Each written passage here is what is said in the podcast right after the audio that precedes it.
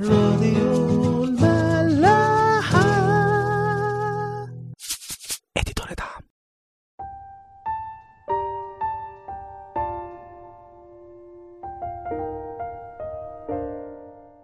أهلا بيكم في حلقة جديدة من عيش وملح. إحنا في سفر أيوب زي ما أنتوا عارفين.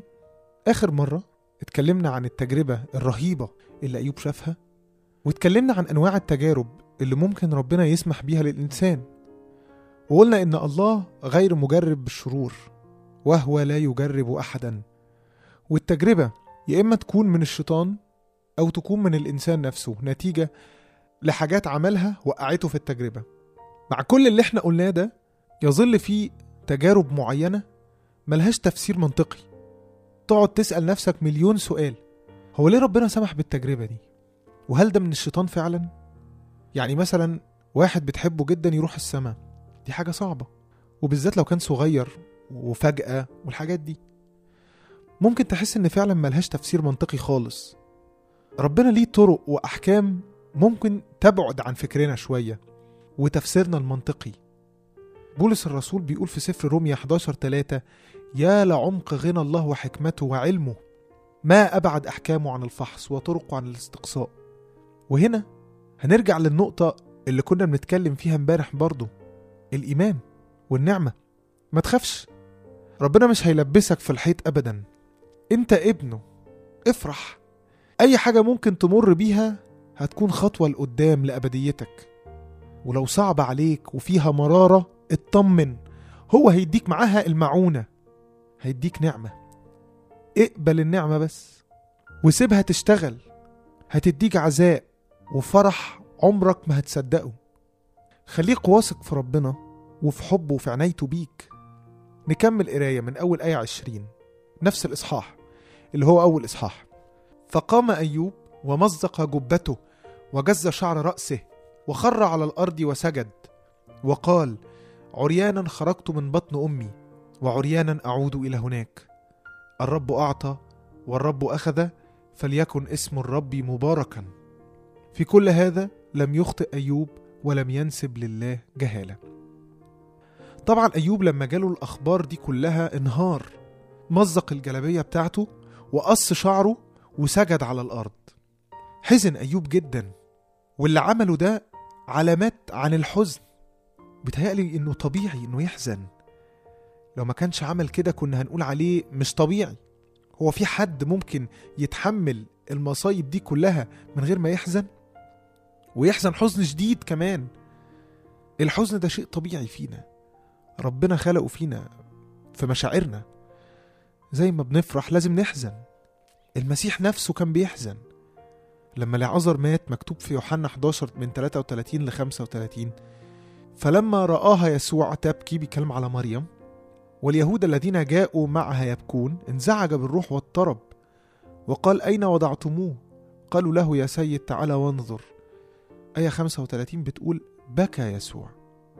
الحزن ده شيء عادي وطبيعي والكتاب المقدس ما عيبش على الحزن بالعكس ده اهتم بالحزانة. بولس الرسول في تسالونيكي الأولى 4 13 بيقول لكن لا تحزنوا كالباقين الذين لا رجاء لهم. ما قالش لا تحزنوا خلاص لا الحزن ده عادي بس هو قال كالباقين. يعني ما تحزنوش زي أبناء الناس لما بيحزنوا. لكن احزنوا كأولاد الله الحزن اللي معاه رجاء اللي معاه الإيمان بمعونة الله في التجربة.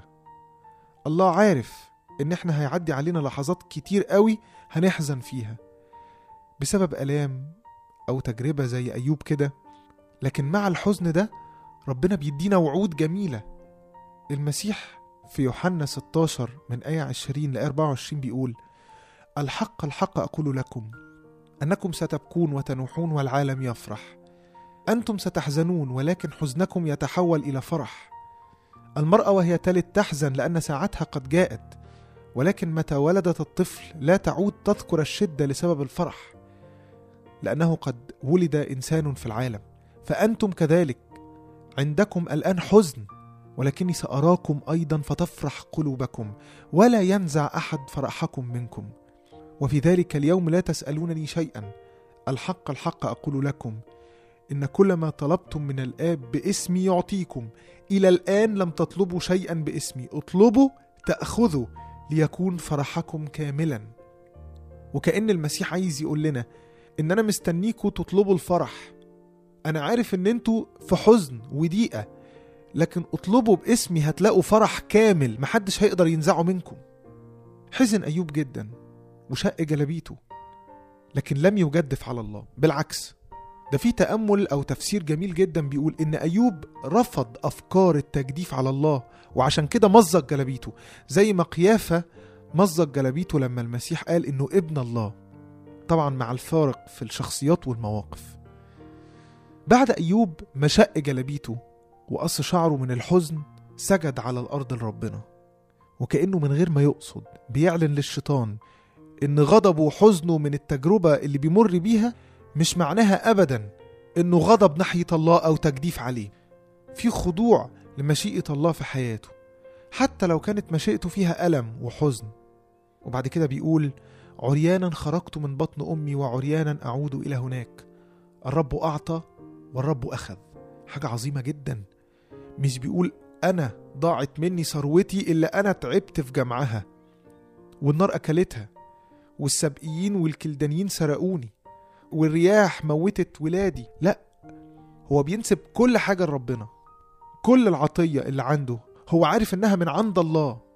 لما راحت منه هو عارف ومتأكد برضه إن ده بسماح من الله. بولس الرسول في روميا 11 36 بيقول لأن منه وبه وله كل الأشياء. له المجد الأبد أمين. كل حاجة عندي جاية منه ومن خلاله. مش من خلال مجهودي الخرافي وهتعمل ليه لمجد اسمه. وهي دي النعمة اللي عندنا اللي ربنا مديها لنا ببلاش عشان تعمل فينا وتمجد اسمه في الآخر. النعمة دي عندي مش عشان أنا أستاهلها أو أستحقها ولا علشان أنا تعبت علشان أخدها لأ دي هدية مجانية من الله. أيوب كان فاهم كده كويس. عشان كده قال الرب أعطى والرب أخذ. اللي حصل ده بسماح منه. عنده إيمان إن الله ضابط الكل وضابط حياته وكل التفاصيل حصلت بسماح منه. وبيكمل أيوب وبيقول فليكن اسم الرب مباركا. مش بس أيوب بيسجد لربنا خضوعا لمشيئته ومش بس بيصدق ويآمن إن الله هو اللي مديله كل النعمة اللي كانت حواليه. وإنها راحت منه بسماح وترتيب من الله لهدف معين ربنا عايزه في حياة أيوب. لأ ده أيوب بيسبح الله. بعد الكوارث دي بيسبح. بتفشل خطة الشيطان تماما. يا ريت يكون ما جدفش وقعد ساكت. لا ده سجد وسبح الله. ونسب كل اللي كان عنده ليه إنه ملكه إنه هو اللي مديهوله. وبيقول له اسم الرب مبارك. حاجة ممكن تكون صعبة علينا قوي. إن إحنا نشكر ونسبح الله جوه الضيقة والتجربة. لكن صدقوني التسبيح من أجمل الوسائل والطرق اللي بتدي الإنسان تعزية جميلة وأحيانا كتير بتنقذ الإنسان من التجربة.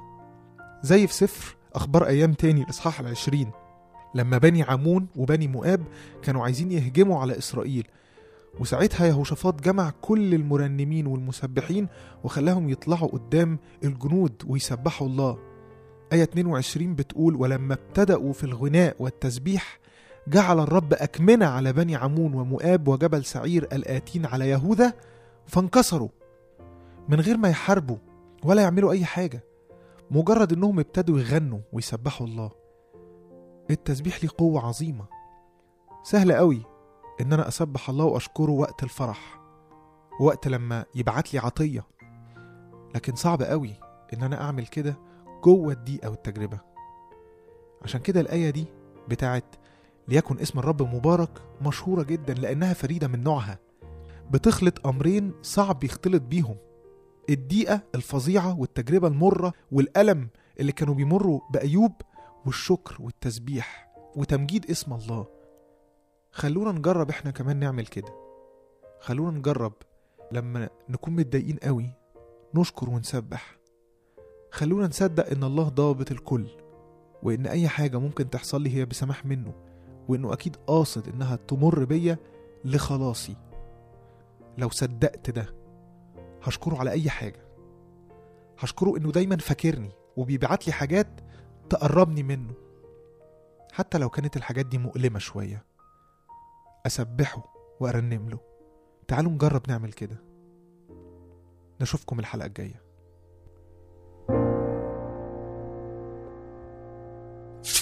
راديو ملاح.